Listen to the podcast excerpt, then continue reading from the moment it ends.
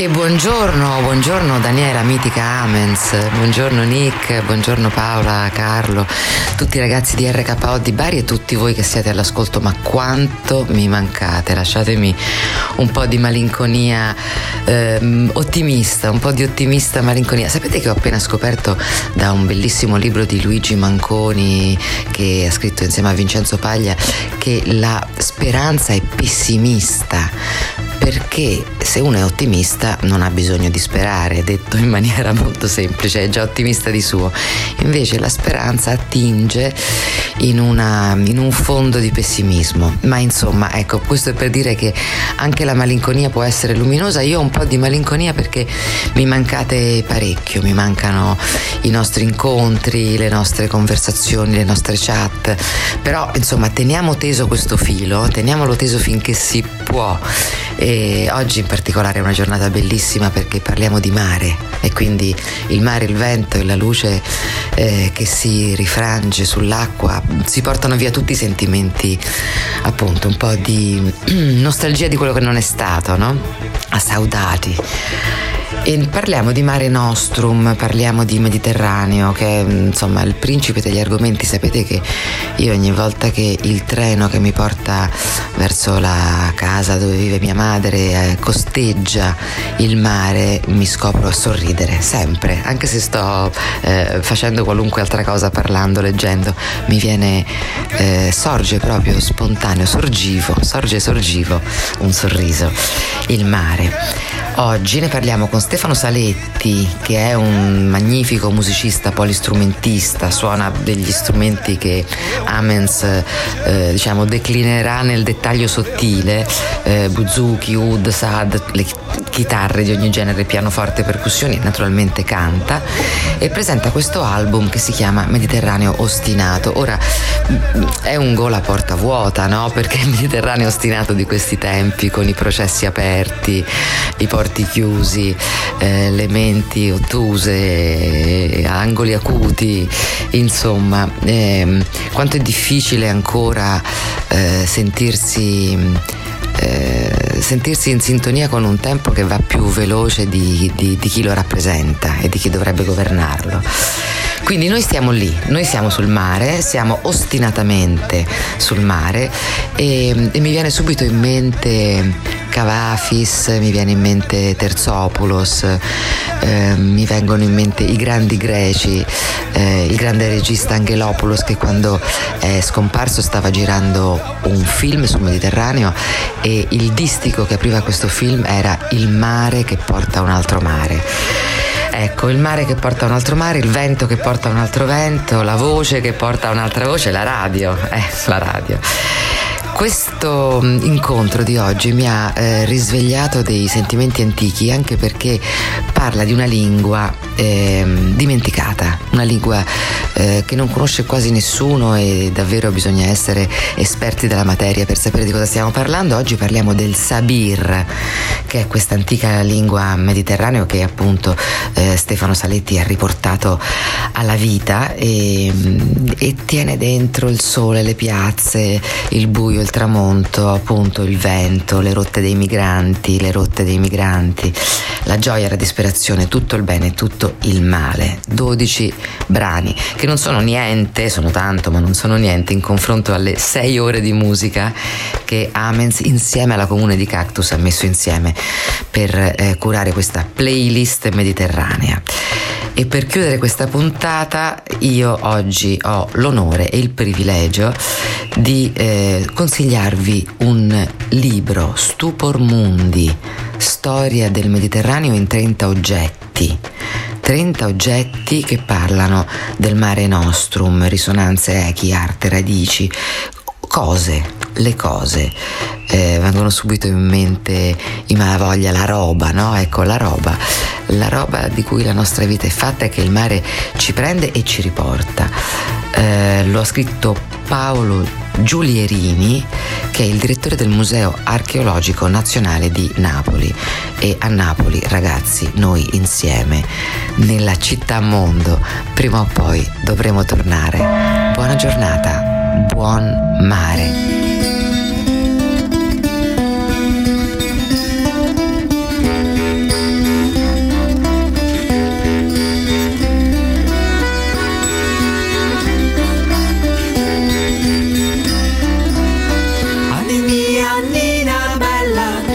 Venir sembra una stella Oh quanto mi amarne di Oh quanto il cuore mi batti.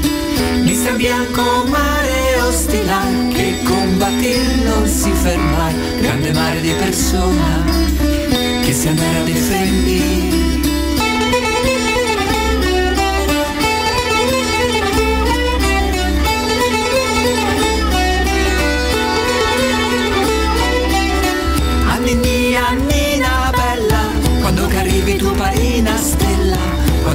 tamau cuore mio, con tutta mau tamau cuore mio, mare nostro ostinato che se batte non s'arrende, grande mare della gente, Mediterraneo se difende.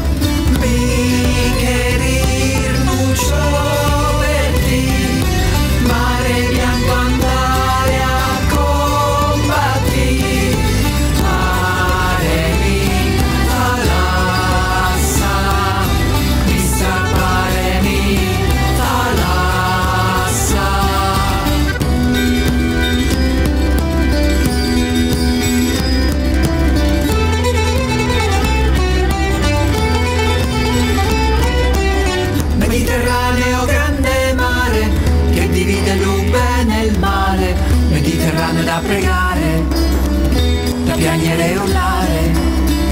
Mediterraneo resistente, ostinato e irriverente, Mediterraneo non si arrende, Mediterraneo combattente. Mi querir mucho. Sentite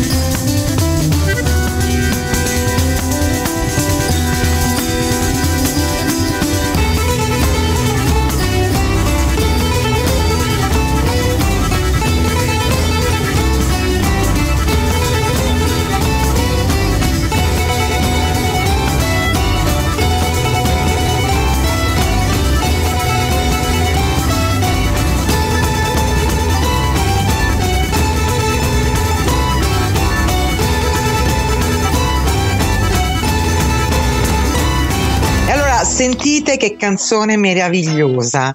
Mediterraneo ostinato è la title track di un album bellissimo, appena uscito, suadente, resistente, testardo, accogliente come un abbraccio, come il nostro Mare Nostrum.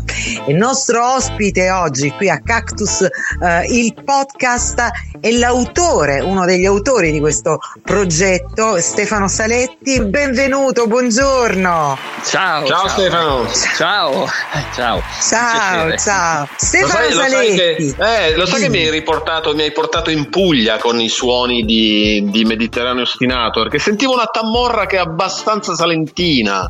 E beh, sai, il, eh, eh, diciamo che il, il sei ottavi tipico de- della pizzica salentina poi si unisce al saltarello sabino eh, Eh. che, che- che mi appartiene e anche eh, magari ai suoni appunto della tarantella eh, napoletana perché il nostro sud si incontra anche eh, nei ritmi della musica popolare. Eh sì. E che poi Quindi- c'è questo legame incredibile che unisce veramente culture distantissime che però poi trovano dei legami trovano delle voci attraverso appunto queste partiture, i suoni.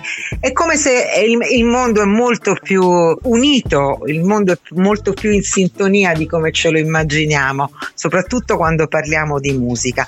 Vi presento Stefano Saletti che è un artista fondamentale, un- uno snodo cruciale per chi ama la musica del mondo proprio, la world music, un musicista che ha fatto tantissime cose, molte esperienze ed è il leader di Banda Icona quinto album all'attivo ed è la loro musica è veramente un viaggio in tutti i luoghi del mondo. Sono stati a Mostar soprattutto lungo questo incredibile ponte che non esiste più che univa Oriente ed Occidente. Sono stati in Romania sono stati in Grecia sono stati in Turchia.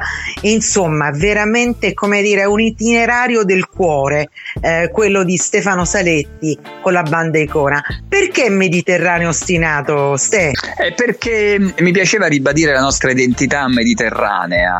Eh, noi siamo forti, antichi, resistenti, abbiamo tanta storia, tanta eh, cultura, tante cose che ci uniscono. Poi eh, l'idea mi è venuta del, del nome, anche del concept che unisce appunto i vari brani, anche perché l'anno scorso c'era stata questa contrapposizione tra i paesi cosiddetti frugali, no? quelli virtuosi e noi de- del sud d'Europa che eravamo quelli un po' spendaccioni, un po' eh, superficiali, eh, un po' fancazzisti, uso questo termine così, eh, che magari arriva però diretto. E, e questa contrapposizione mi dava veramente fastidio perché io penso che i popoli del sud Europa, i popoli de- del Mediterraneo hanno una forza antica, appunto, un coraggio, hanno, eh, hanno una letteratura incredibile, hanno delle musiche meravigliose e quindi ribadire la forza di questa identità e di questa anima mediterranea attraverso l'ostinazione, che è un'altra delle caratteristiche tipiche eh, dei, di noi popoli mediterranei. Quindi ecco perché,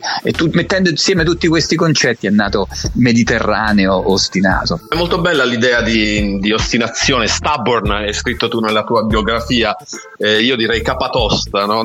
siamo siamo dei capatosta. È è, molto bello pensare a questa mh, cultura collettiva no, del Mediterraneo, perché è una cultura collettiva, no? ci si ritrova un po' ovunque quando si viaggia nel Mediterraneo, si ascoltano le musiche del Mediterraneo.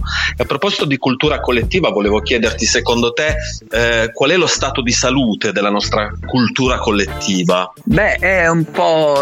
Su questo sono un po' pessimista perché gli ultimi anni c'è stata una deriva molto, eh, molto pop, tra virgolette, non leggera ma leggerissima, parafrasando la canzone, tra, Sì. l'altro be- bella. Quei Però- grandi, quei due grandi. grandi, Eh, però è, è diventato centrale nel dibattito eh, questo, questo, eh, insomma un po' di superficialità, per cui la nascita di un bambino, di una influencer diventa la pagina centrale di un giornale, no? mentre magari non dico che bisognerebbe eh, solo parlare di Matvejevic o, o- o- o- della cultura di un certo tipo, però neanche eh, limitarsi a, a, a tutto questo, eh, questa appunto superficialità, questo toccare un, un, argomento un attimo e poi passare un altro, è tutto molto frastagliato e si è mm. perso un po' la capacità di, di forse di approfondire, di, di, di discutere, di, ragionare su, sulle cose. E poi del Mediterraneo si parla poco, cioè se ne parla sempre in termini di emergenza eh, per fenomeno terribile o, o per altri versi eh, importante della migrazione o per quello che succede eh, in una guerra o quello che succede eh, in Palestina, di cui tra l'altro interessa sempre meno. Però è vero, eh, è vero. però non si parla per esempio della grandezza della, dei popoli del Mediterraneo, della letteratura eh, bellissima del Maghreb, di quello che avviene nella musica in Turchia che, che è bellissimo, della forza di questi, di questi paesi e, e, ci si limita appunto a, a, solamente degli aspetti che sono per di più e per la maggior parte dei casi quasi sempre negativi. Ecco. lo stato della nostra cultura è un po', è un po questo, risponde a questo eh, cambiamento della nostra società e un po' mi dispiace perché prima c'era molta più attenzione ai temi della, della, dell'arte, della musica, della cultura, della letteratura. E questi, questi, ne prendiamo atto, eh, figurati. È anche un po' figlio. Eh, figlio dei social, di, di tutta mm. questa appunto questo toccare e, e, toccare e fuga, e tutto quanto così tutto abbia uno e che poi ecco mm, le chiusure diciamo di questo periodo soprattutto per quanto riguarda la musica eh, sono state deleterie perché eh, come si fa a trasmettere quella passione quel sudore quello stare insieme a distanza? Stefano sta organizzando con il teatro di Villa Panfili questi incontri su Facebook belli peraltro perché avete suonato con uh, Ginevra Di Marco e il maestro maestro Magnelli che sono stati i nostri ospiti e poi ancora in questi giorni con Lucilla Galeazzi e poi vedremo ancora, però non è la stessa cosa e veramente la musica dal vivo è un massacro per migliaia di persone il fatto di non poter fare un concerto. Sì, perché, perché, noi abbiamo fatto dei concerti in streaming con la banda Icona, ma finire eh, anche in teatri, eh, dico non solo cose eh, casalinghe piccoline, ma in teatri con tutta l'attrezzatura, tutto, però finire senza l'applauso del pubblico e suonare senza guardare negli occhi chi ti ascolta è veramente eh, difficilissimo. E, e si è scelta questa strada di chiudere tutto, mentre per esempio in Spagna i teatri sono rimasti aperti, i cinema sono rimasti aperti.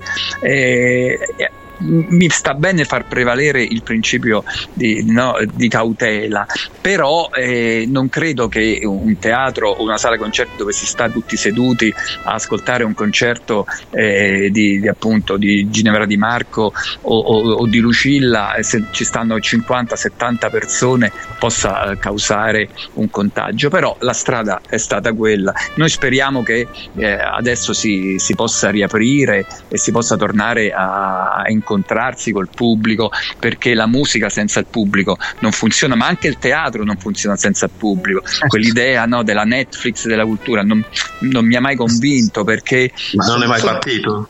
A parte non è mai partito, ma, ma, ma, non ha gran senso. Tra l'altro, se uno vede Rai 5, dove siamo stati pure ospiti no, noi, o anche nello spettacolo che ho fatto con Popolizio, cioè, c'è già una Netflix della, della cultura, se vogliamo, se, se la Rai eh, torna eh, e in alcuni casi lo fa a fare servizio pubblico. Quindi creare una, una piattaforma apposta per cui eh, fai quest, queste cose, boh, non lo so. L'aspetto positivo Beh. di questa pandemia è che è, è nata un, un, po' un'ibridazione tra la parte appunto in streaming che ti permette di eh, far vedere il tuo concerto a un'amica uh, che sta a Sarajevo e prima era impossibile, però è bello se si fa anche con un minimo di pubblico in sala, distanziato, tamponato, e, e quello che vogliamo, insomma. Puoi sempre e... provare a suonare nelle chiese, no? Bravo, cioè, ma ci abbiamo pensato, ci abbiamo pensato. Eh, voglio dire. Perché, quella, Perché loro possono fare teatro e noi no. Bravo. Questo è un altro paradosso è stato del, di, questa, di questa chiusura, insomma. Oh, tra le tante cose formidabili eh, che Stefano con Banda Icona, che è una formazione open, no? c'è un gruppo di base, alcuni musicisti citiamoli, Barbara Ramo, Mario Rivera, Gabriele Cohen, Giovanni Locascio, Carlo Cosso, Arnaldo Vacca e poi appunto Lucilla Galeazzi, Riccardo Tesi, insomma questa formazione aperta che a seconda del progetto si modifica, si plasma, una struttura mercuriale direi quella di Banda Icona. E, insomma, tra le cose importanti e formidabili eh, è stato il recupero di questa lingua eh, che si chiama Sabir. Sì, una, una lingua affascinante. Eh, univa insieme italiano, francese, spagnolo, arabo. Era la lingua dei porti, dei marinai, dei pescatori, tutte le persone che vivevano il Mediterraneo. E si è parlata per secoli, dal 1300-1400 fino al Novecento. Era appunto una sorta di esperanto marinaro che eh, permetteva il dialogo tra eh, le persone che vivevano il mare, che, che, che facevano i mercanti, i commercianti. Quando quando si incontrava un marinaio eh, veneziano con un algerino, co- come parlavano. Quindi avevano inventato que- questa unione di, e quindi appunto una parola un po' italiana, una parola un po' araba e, e avveniva il dialogo. Quindi per me è stato prima un concetto e poi proprio ho fatto una ricerca, ho trovato un dizionario franco Sabir e ho trovato dei testi in Sabir che ho, che ho musicato, un Padre Nostro nell'altro, nell'altro disco e, e, e poi in invece l'ho anche reinventata perché scrivo un testo in italiano, lo traduco in francese è poi dal francese al sabir, provando appunto a far rivivere questa, questa antica lingua. No, io sta cosa la voglio sapere, la voglio approfondire, cioè co- come fa una persona ad imparare il sabir? È Beh, una cosa assurda. Eh, sì, è, è, assurda, però noi proviamo a, a, a, non tanto a, insegnarlo quanto a cantarlo, cioè a tirare fuori la parte artistica del sabir eh, perché ha una sua musicalità. Cioè, ha veramente è buffo quando noi andiamo a suonare in Francia o in Spagna, ci dicono non capiamo le parole, però è come non se capiamo il senso perché arriva il senso di questa lingua mediterranea, hai capito? Quindi, è, è, è, vero, è un curioso gramlò, ma alla fine si capisce. Non so se sia in Sabir, la canzone che stiamo per ascoltare, che è però veramente una bomba. È un pezzo che si intitola Mucia Mia eh, e il, il, contraltare, il controcanto, in questo caso è Nando Citarella, il fondatore dei tamburi del Vesuvio. Citarella, per chi non lo conosce, signori andatevelo a cercare almeno su YouTube perché è un personaggio assai stravagante ma di grande creatività, un cantante, cantante anche lirico, un attore, sì, ha lavorato sì, con Edoardo, un personaggio veramente al fulmicotone, appunto. e di recente ha fatto questo eh, piccolo concerto con Stefano Saletti e, e insieme dialogano in questo Muccia Mia, sentite che bella.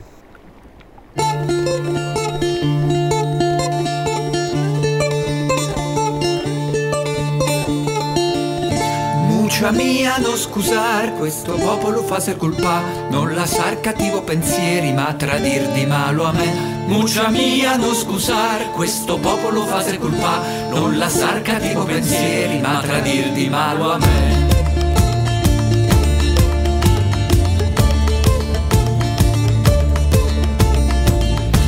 Mucha mia non va a pensar, mare llami non cantar, dispiacer mucho per mí, cosa ti querer conchar. Mucha mia non va a pensar, mare llami non cantar, dispiacer mucho per mí, cosa ti querer conchar. Se mi sarlo de ti,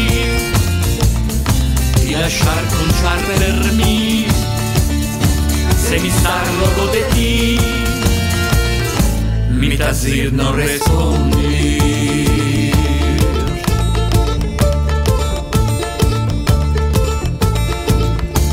Quando ti rapperello dispiacer mucho per me Star francese, inglés, spagnol, portuguese, napolitan. Quando ti hablar perello dispiacer mucho per me Star toscan nel sadanese, moscovita, americano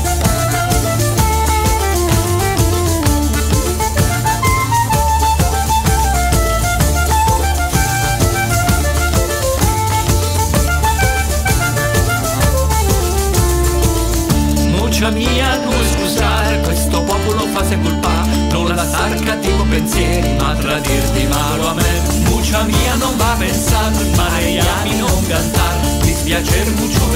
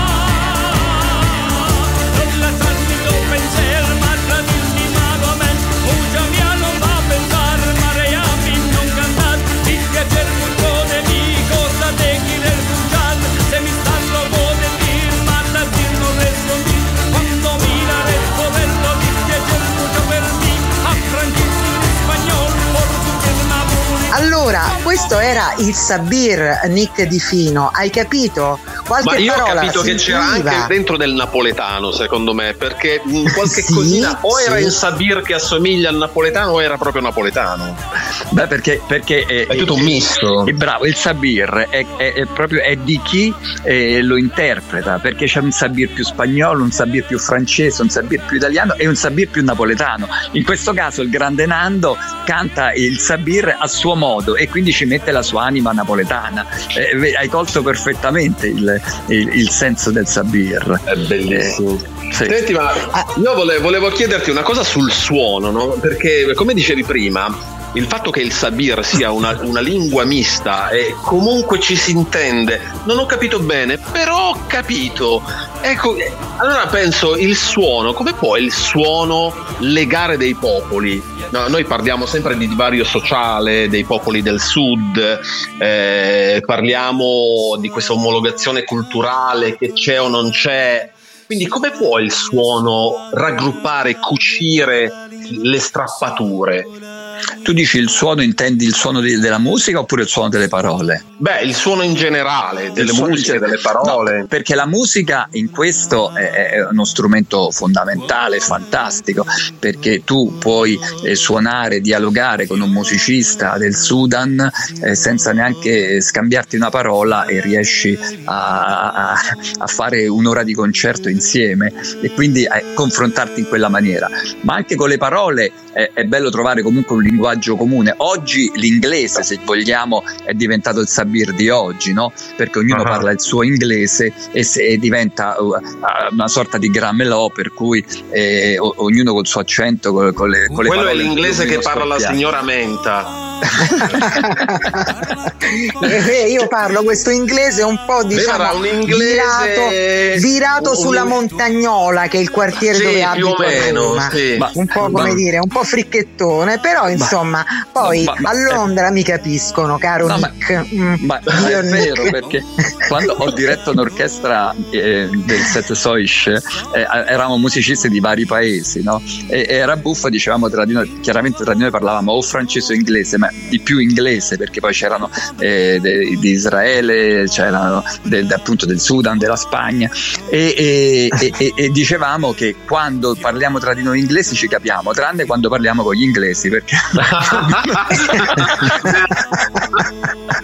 è vero, è vero, è vero. Così. A proposito, c'è una, c'è una, pronuncia mediterranea, ecco. Sì, esatto. Infatti, noi eh, siamo eh, portatori sani di pronuncia mediterranea, siamo ostinati, siamo testardi, siamo il sud, perché poi il sud è un concetto fantastico, perché qual è il nord rispetto, diciamo, a un, a un concetto lato no, di geografia? I sud possono essere ovunque, sono tutti come i nord d'altra parte. Allora, eh, Stefano ci fa una grande eh, sorpresa, un bellissimo regalo, perché lui è un polistrumentista, suona veramente qualunque cosa e adesso ci fa sentire alcuni strumenti che lui suona e ci racconta che cosa sono questi strumenti. Andiamo a cominciare con il buzuki greco.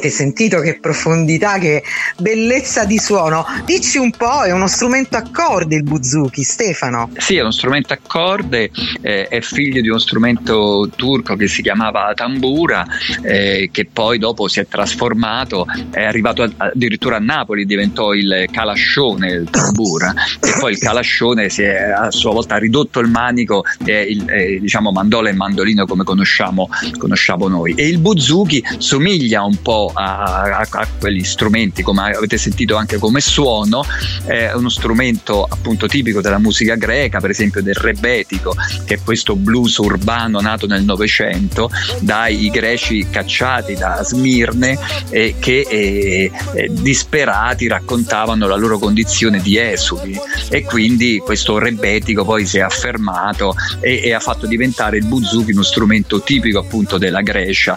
Poi se pensiamo a Zorba il greco, insomma viene, viene proprio in mente quel, quel, suono. Io lo uso con un'accordatura eh, che è quella originale, poi negli anni 50 invece si è più, un po' più avvicinato a, al suono di, di, una chitarra perché hanno cambiato l'accordatura. Quindi io, io, ho cercato di recuperare il suono diciamo degli anni 20-30 quando c'era l'accordatura aperta che permetteva un, un, diciamo, un suono un po' più orientale, tra virgolette. Vai Nick, chiedi che cos'è quest'altro strumento che stiamo per ascoltare. Allora, Lud... peccato che non siamo in video, perché questi strumenti bisogna anche guardarli. Eh, prendi nota, Menta, la prossima edizione facciamo richiesta di andare in video, perché il prossimo eh, certo. strumento eh, significa legno in arabo ed è Lud arabo. Eh, eh, sì, è, è, uno strumento, è lo strumento principe di tutta la cultura araba, è uno strumento affascinante. Innanzitutto non ha i tasti che delimitano le note, quindi è un po' come il violino o il violoncello cappello eh, è il musicista che lo intona eh, eh, spostando appunto il dito nella posizione giusta. È uno strumento meraviglioso e subito quando uno lo ascolta pensa appunto al deserto, pensa a, a quel mondo fatto eh, di, di, incontro tra Oriente e Occidente. Io lo suono da tanti anni e, e lo trovo meraviglioso e, e, è uno strumento proprio che racconta un modo di essere quasi del musicista. Infatti l'utilizzo di una scala musicale piuttosto di un'altra è proprio eh, dipende dal tuo stato d'animo. Quindi questo è, è, anche un concetto filosofico a mio avviso e è molto molto bello. Avevo mm, trovato che addirittura eh, si attribuiva l'invenzione al nipote di Adamo ed Eva sì, è, è vero, è vero, uno strumento Pazzesca sta cosa. Che, eh, le cui tracce si trovano a 3000 anni avanti Cristo, i, i primi tracce di Ud, quindi è veramente uno strumento antichissimo, poi venne portato in Europa da un musicista si chiamava Ziriab che lo portò in Andalusia nell'Ottocento d.C.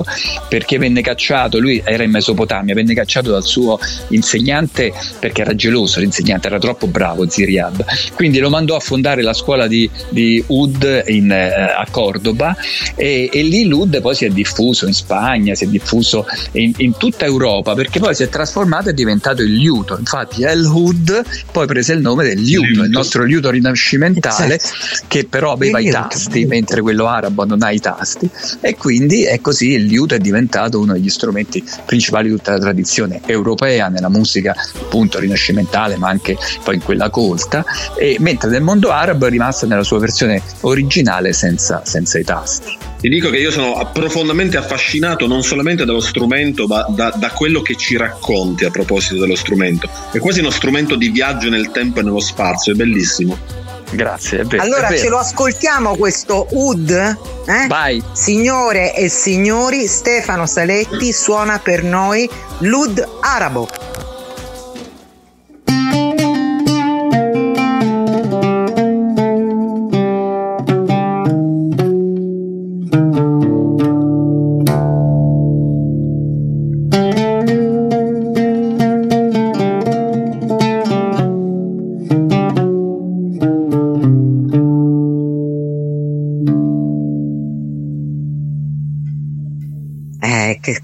Storia, eh? Che, storia che è dentro questo cosa? Sogno. Che è? che è? che, È che- che- che intensità, eh, che, eh, che poi che rimandi emotivi che ti danno questi suoni, sembra veramente di viaggiare. Ancora un altro eh, curiosissimo strumento ehm, suonato da Stefano Salenti, Saz Baglama turco. Dici Sì. un po' Stefano? E anche questo è uno strumento sempre appunto del figlio del tambura di cui abbiamo parlato all'inizio, del buzuki. Questo è il, è lo strumento eh, che, e che si trova in Turchia. Se uno va a, Istanbul trova tutti i ragazzi come da noi hanno eh, a spalla la chitarra, lì hanno in spalla questo eh, saz eh, che è bellissimo, un manico molto stretto e poi questa pancia eh, finale. eh, è uno strumento di, di- di grande, avete sentito, cioè, lo sentirete adesso ha molta intensità, molta forza espressiva e, e a me piace molto eh, suonarlo e, e anche adattarlo a- anche a- alle cose nostre più occidentali, tra virgolette, perché questi strumenti che nascono per suonare appunto un certo tipo di, di musica, poi dopo portati anche nella- nel- nelle composizioni, eh, danno quel timbro, quella caratteristica che permette proprio appunto quel ponte anche musicale tra eh, l'Occidente e l'Oriente. Quindi sempre nel massimo rispetto poi però di questi strumenti, eh. Non, non mi piace quell'uso che tante volte se ne fa un po' superficiale, no, sempre rispettando come è stato costruito, come, viene, come deve essere suonato, però adattandolo anche a- alla propria espressività. Allora, ce le ascoltiamo prima una piccolissima, brevissima domanda e poi ascoltiamo immediatamente il Saz, lo strumento turco. Ehm, ma tu come hai iniziato a suonare questi, questi strumenti? Come li hai approcciati? Come li hai conosciuti? Guarda, un po' casualmente perché con Nino Valia eh, negli anni Ottanta facemmo un disco che si chiamava, pensa tu, Sabir. eh, e, e- sì, perché allora era solamente un ritorna. poi dopo co- con, la banda Icona l'ho fatto diventare la lingua proprio che cantiamo. Però questo concetto mi aveva portato a incuriosirmi verso questi, questi strumenti e quindi eh, Raffaello Simeoni, che con me condivideva il progetto Novalia, aveva comprato a Cipro, credo, sì, a Cipro, un, eh, un, um, uno Tsuras, che è un piccolo buzuki, un po' più piccolo, e quindi eh, lo portò e, e iniziavamo a suonarlo, lui, io, così, e quindi mi prese questa passione che poi dagli anni 90 ho sviluppato, nei- poi in tutti i viaggi ogni volta tornavo o con buzuki o con saz o con ud. E poi ho iniziato chiaramente a suonarli e, e- e è un mondo è, è infinito insomma. Quindi da allora ho sviluppato appunto eh, l'amore per tutto questo studiando anche con, con insegnanti all'inizio de- appunto del mondo arabo ad esempio perché l'ud è uno strumento che senza un insegnante eh, di tradizione non riesci quasi a, a- a emettere suono perché è un po' complicato. E quindi così man mano poi sono, sono ormai 30 anni e, e in ogni viaggio riporto qualcosa e ho la casa piena per il Posso immaginare. Sì, sì, eh, però è anche bello perché ogni strumento poi mi piace lasciarli eh, in bella vista perché eh, lo prendo e lo suono capito? Se lo tieni nelle custodie poi è più complicato. Invece se ce l'hai a ogni angolo di casa un, un giorno suoni uno strumento per esempio c'è il tar persiano il setar oppure appunto il gambri del Nord Africa e il saz l'ud e quindi eh, eh, fai un piccolo viaggio ogni giorno nelle Eh, musiche del mondo. Beh, si dice che Perché anche la- il materiale, le forme dei- degli strumenti musicali eh, tenuti in casa, oggetti apparentemente inanimati, hanno il loro perché, perché eh, come si dice, ehm, purificano l'energia intorno e quindi il, l'averli lì già ti fa sentire meglio, no? Beh, Poi soprattutto per un musicista come te. È vero, è vero, questo non ci avevo pensato, però è vero, mi, danno, eh, mi dà gioia vederli, quindi questo è vero. E anche loro, se non risuoni per un periodo all'inizio, eh, sono un po' scorbutici. Eh?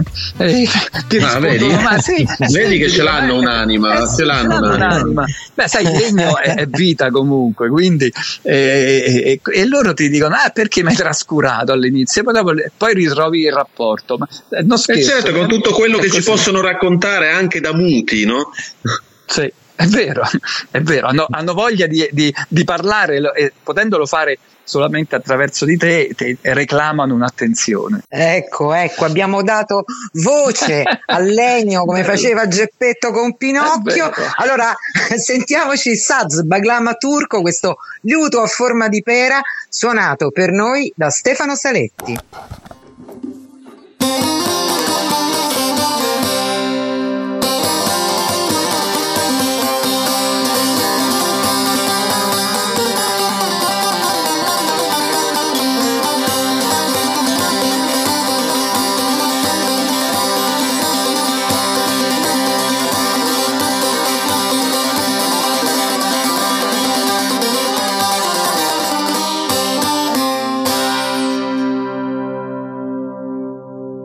Beh, questi suoni sono veramente un viaggio dell'anima, no? Sembra di vederlo il Mediterraneo, finalmente, capito? Finalmente questi cieli azzurri, questo mare grande, questo mare nostro eh, che dovremmo aprire perché è il mare di tutti, è il mare di tutti noi e quindi è un mare che abbraccia, un mare che accoglie, è un mare ostinato, testardo come la musica di Stefano Saletti con Banda Icona. Noi siamo stati molto contenti di averti avuto tra noi Stefano e vorremmo salutarti con un ultimo brano tratto da questo disco. Da chi è prodotto eh, Da- da- Mediterraneo Ostinato? Dalla- dall'etichetta Finisterre, che è un'etichetta di, appunto, di musica popolare, di musica world, con la quale collaboriamo ormai da 15 anni con, con grande gioia perché eh, con Erasmo Treglia, che è appunto il patrone dell'etichetta, c'è una grande sintonia e loro producono tanti lavori, Ambrogio Sparagna, hanno fatto lavori con Giovanna Marini, con, con Mario Incudine, insomma con tanti artisti della scena eh, nazionale. E appunto eh, c'è questo, ormai è il quarto disco che facciamo con loro perché il primo era con la CNI, ma da- dal 2007 appunto eh, pubblichiamo i nostri lavori con, con Finisterre quindi siamo molto, molto contenti di questa, di questa collaborazione perché c'è un bel confronto, una stima, e, sai non è, non è mai semplice trovare appunto un, un buon dialogo tra artista e produttore, no? ma quando invece funziona è una marcia in più. sì. e allora, grazie e ci salutiamo Stefano con te, Grazie, anima Stefano. de mondo. Grazie, Stefano. Grazie, a voi, Grazie. che, che ci unisca tutti l'anima del mondo mediterraneo.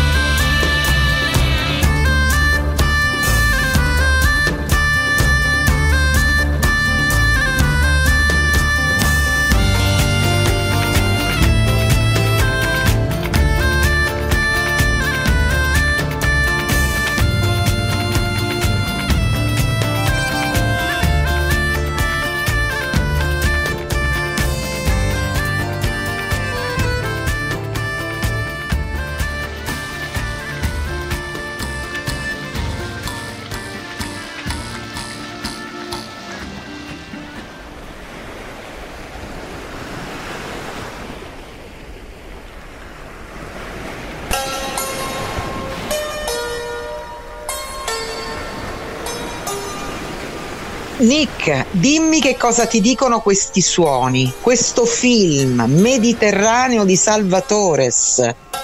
Una faccia, una razza, chi se lo scorda più? chi se lo scorda più? Un ma che meraviglia è stato! Ma ci ha Senti, segnati tantissimo.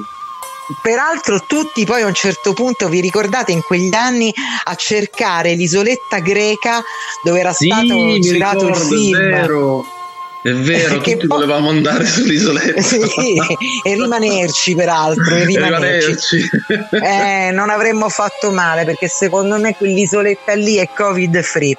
Allora, Eh. io vorrei proporti un piccolo gioco ehm, sulla base di un libro molto bello, molto importante di Paolo Giulierini, che è il direttore del Museo Archeologico Nazionale di Napoli, che si intitola Stupor Mondi. È la storia del Mediterraneo in 30 oggetti. È una storia di viaggi, di conquiste, di saccheggi, di mercanti, ma anche poi soprattutto di confronti, di incontri, Eh. no? quello che ci raccontava un po' Sì, Stefano sì, prima, Sì, questa lingua bizzarra che parliamo nei porti. Eh, e voi che state in Puglia lo sapete meglio di noi che parlate di una lingua Beh, originale. anche noi abbiamo parti di Sabir, sì, sì, certo. Eh, poi Bari, voglio dire, è un porto importantissimo per lo scambio internazionale. Immagina che cosa deve essere stato al tempo de- degli antichi romani, no? Quando Eh, si, eh, sì. cominciava a fare il commercio internazionale, no? Eh, Esatto, stato- perché poi questa- questo mare nostrum in realtà, eh, nonostante le vittime, nonostante i saccheggi, nonostante le guerre, nonostante eh, il, il dolore delle migrazioni eh, costrette appunto in fuga in realtà poi anche una madre che accoglie. Allora io ti voglio fare, partendo da questo libro Stupor Mundi, qualche domandina. Allora, A me? mm, eh, a te, a te, a te, io volevo Ah, sapere, eh, caro Nick, ma eh, ti risulta che gli antichi romani usassero il pepe? Ma dai, ma figurati, ma, ma mica solamente il pepe, ma voglia. Tu immagina che cosa deve essere, no? Come quello che stavo dicendo prima, al tempo degli antichi romani, no?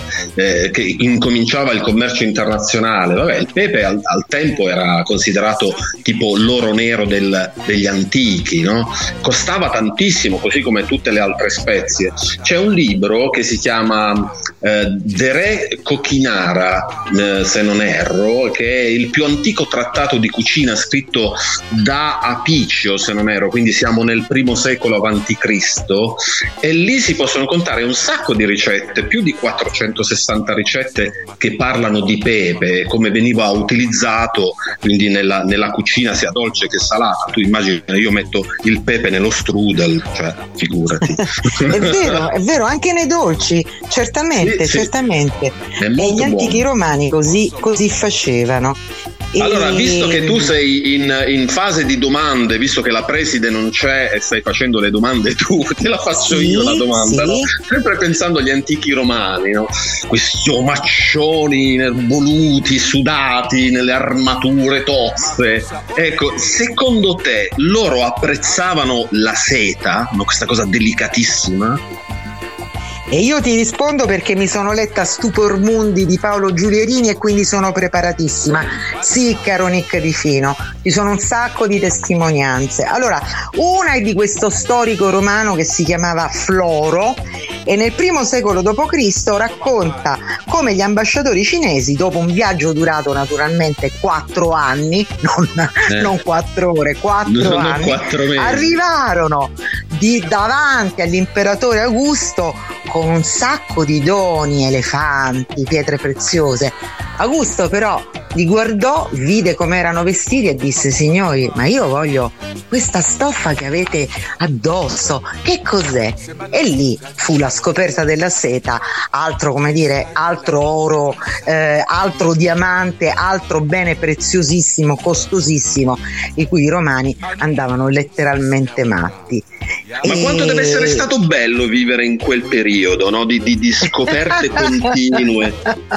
Era meglio Sì, quando stavamo meglio, cara Menta. Era, meglio, quando, stavamo peggio, meglio. tesoro caro. Allora, noi eh, vi ringraziamo tantissimo per essere stati con noi. Devo dire una cosa prima di lasciarci, perché Sì. tu hai fatto una cosa molto bella sulla nostra comune di cactus. Citiamoli ogni tanto i nostri amici Eh, della certo, comune di cactus. ragazzi perché tu per questa puntata hai fatto una cosa straordinaria. Hai lanciato lì una cosa, dice metti giù la musica del Mediterraneo che più, più ti piace ed è piovuto di tutto. Quindi io voglio ringraziare la nostra affettuosissima comune di cactus perché hanno postato un sacco di pezzi e me li sto eh, ascoltando allora c'è una, so- una playlist di almeno quattro ore allegata a questa puntata di- del cactus del podcast di cactus dedicato al Mediterraneo. Quattro ore di musica bellissima che potete ascoltare su Spotify ma che noi alleghiamo naturalmente alla puntata che rilanciamo su tutti i nostri canali sulle nostre pagine social e su RKO e quindi grazie a Paola Pagone e a Carlo Chicco che sempre ci! ci supportano e ci sopportano soprattutto.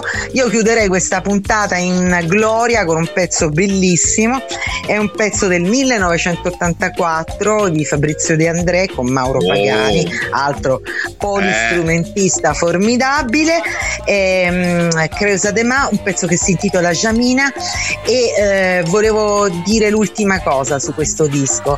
Eh, non fu capito per nulla dalla critica italiana quando uscì, perché era un disco di rottura rispetto a quello che aveva fatto De André fino a quel momento. Poi a un certo punto eh, chiesero a David Byrne, il leader dei Talking Heads in America, dissero ma quali sono i dischi più importanti degli anni Ottanta? E lui disse ma un disco di un musicista italiano si chiama Fabrizio De André, Cresa de Ma e a quel punto anche l'Italia ha riscoperto e scoperto la bellezza di questi suoni di De André che guardano al Mediterraneo. Salutiamo tutti, allora salutiamo Concita che si è persa una puntata straordinaria. Ciao Conci! Ciao Conci! Lua de pele escura Com a boca spalancada Morge de carne dura Stella negra caleja Me vejo de moi Delle mito doce Della Mediterranea Benjamin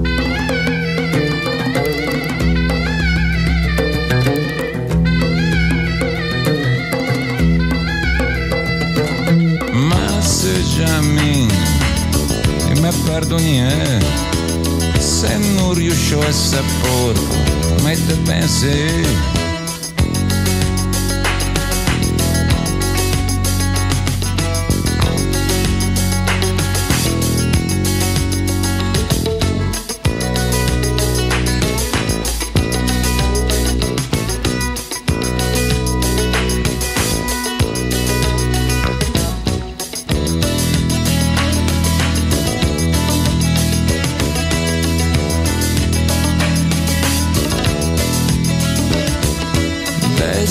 che giammina, l'erfe dei gaspina, fatta mia giammina, roggio de mussapina, io muro un tossiu, seguo le sade cusce, dove che peiamo, si il tanga de bagasce, da che c'ha giammina, non aveva de sponda, prima che quella monta a china, non mi sente svente l'unda.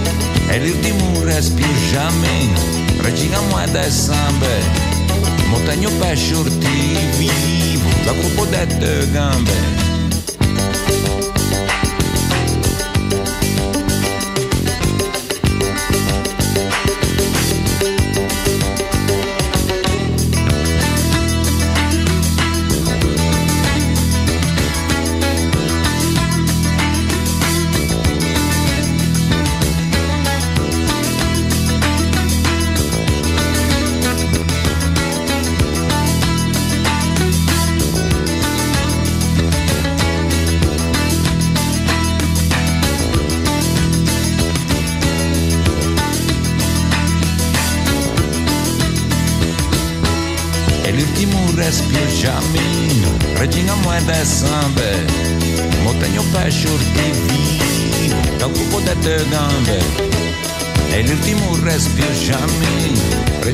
de samba, o tenho paixão de vir do grupo da Tadão.